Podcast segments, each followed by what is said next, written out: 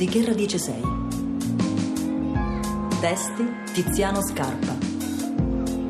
Music Design, Scuola di Musica Elettronica e Applicata del Conservatorio Duni di Matera, Matera Elettrica.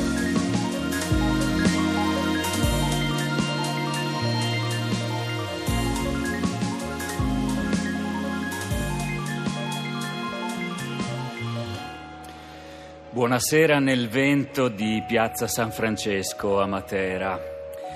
Dopo i 50 anni, il filosofo Jean-Jacques Rousseau si appassiona alle piante. Esce a erborizzare, cioè a osservare, riconoscere le piante e raccoglierle. Le colleziona in un erbario, una specie di grande quaderno da sfogliare che contiene piante pressate fatte seccare per studiarle. In una lettera del 1773, Rousseau, a 61 anni, a Madame de Lesser, le consiglia di lasciar perdere le radici. È superfluo metterle negli erbari. Nella maggior parte dei casi, scrive Rousseau, le radici ramificate e fibrose hanno forme così simili l'una all'altra che non vale la pena di conservarle. E qui passa a fare una considerazione più generale. La natura, che ha fatto tanto per l'eleganza e per l'ornamento della figura e del colore delle piante, in quanto le piante colpiscono gli occhi, ha destinato le radici unicamente alle funzioni utili essendo nascoste nella terra, dare loro una struttura gradevole sarebbe stato come nascondere la lucerna sotto il moggio. Le radici sono persone serie. Al riparo dagli occhi degli altri è così, siamo autentici e sinceri, mentre sulla scena ci si mette in mostra. Come dare torto a Rousseau? Anni fa mi è capitato di visitare la riserva naturalistica di Salbertran in Val di Susa. Beh, una giovane naturalista mi ha mostrato delle zone dove riescono a crescere le orchidee, in particolare la Ophrys apifera. Beh, queste orchidee attirano i calabroni con un simulacro un finto esemplare di femmina di bombo di calabrone disegnato sui petali. E come se non bastasse, spandono nell'aria degli appetitosi ormoni sessuali. I maschi dei calabroni entrano nell'orchidea convinti di accoppiarsi e intanto si imbrattano di polline e fecondano le orchidee. Ma è come se le orchidee gli offrissero una bambola di gomma.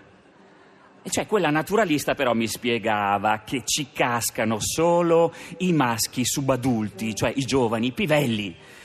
I più maturi, i bombi calabroni, ormai sono scaltri, non si fanno più abbon- abbindolare. La natura è porno e corrompe soprattutto i giovani. Ma e dirige, questo è il punto, dirige le loro energie sessuali non tanto nell'accoppiamento, ma nel culto dell'immagine femminile. Dell'immagine. Stefano Mancuso, che dirige il laboratorio di neurobiologia vegetale a Sesto Fiorentino, nei suoi bellissimi libri, bellissimi, Plant Revolution e Verde Brillante, parla di questi alti travestimenti delle piante e arriva a fare una considerazione. Dice, ma se le cose stanno così, come possiamo escludere che le piante abbiano usato la loro abilità manipolatoria anche con noi, creando fiori, frutti, odori, sapori, aromi e colori graditi alla nostra specie. Forse le piante li producono solo perché piacciono a noi, agli uomini. Così ci usano, perché gli uomini in cambio le propagano per il mondo, le curano, le difendono. Le piante hanno questa capacità metamorfica, trasformativa, manipolatoria, imitativa. Sanno trascendersi, diventare altro da sé. L'unica parte in cui sono se stesse, autentiche, sincere, serie, secondo Jean-Jacques Rousseau, sono le radici. Adesso vi racconto una storia in rima in cui un personaggio cerca di trascendere se stesso, di mascherarsi e di cambiare. Si intitola un omaccione che vive a Treviglio.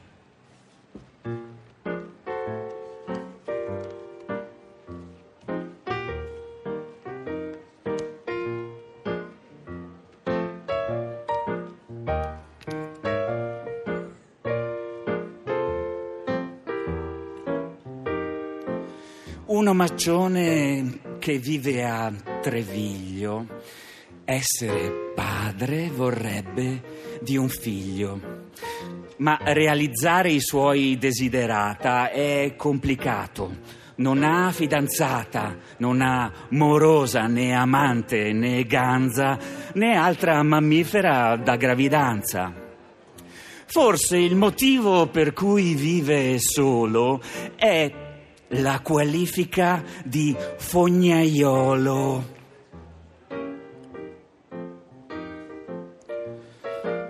Non ha bisogno di dirlo a parole, parlano chiaro le sue fumarole.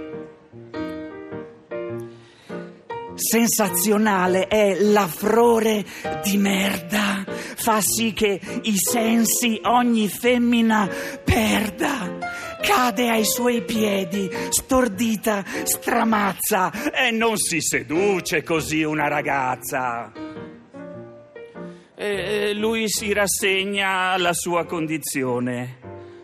Non è un buon diavolo questo maccione? E sa che non sa conquistare una donna, perciò ogni tanto si mette la gonna, il reggipetto le scarpe coi tacchi, di preferenza davanti agli specchi. Scruta di sé quel cotè femminile irraggiungibile, è prossimo e ostile. Guarda se stessa, da donna si specchia e si ritrova più saggia, più vecchia. Così fra sé si disperde. Nel mentre lo specchio sporge all'altezza del ventre, come un prolasso, una protu- protuberanza molle e rotonda, che sia gravidanza Com'è possibile una fecondazione così per specula, in contemplazione? Nemmeno lui ci poteva scommettere. Sterile il tempo sprecato a riflettere. Cresce la bolla, l'omone è convinto, diverrà padre, lo specchio ormai è incinto. Lo vede espandersi di mese in mese, ma allora il mondo risponde alle attese. Resta a guardare la pancia vetrosa che, riflettendo, deforma ogni cosa, finché non giunge il momento del parto. Ci manca poco che faccia un infarto. Era già pronto a qualunque evenienza, femmina o maschio, in camicia o anche senza, gemello, etero o monozigote. Ecco lo specchio scodella un coyote. Nasce un cagnaccio della prateria che predilige la sudiceria ama mangiare qualunque schifezza, per lui la rogna è una prelibatezza. E si fa allattare dall'uomo imbrattato, gli bruca in petto il pelame glassato. E cresce il coyote imparando a esplorare le meraviglie delle fognature, alghe carnivore, ciechi, trichechi, muffe eremitiche, graffiti aztechi e gioca a rincorrerlo nella cloaca, nuota con lui nella sugna unta e opaca e ulu ulula tenero nei bui cunicoli. L'amore supera tutti gli ostacoli e ringhia a suo padre mostrando di amarlo e salta, lo azzanna e comincia a sbranarlo. E muore l'omone orgoglioso e felice del figlio immagine divoratrice.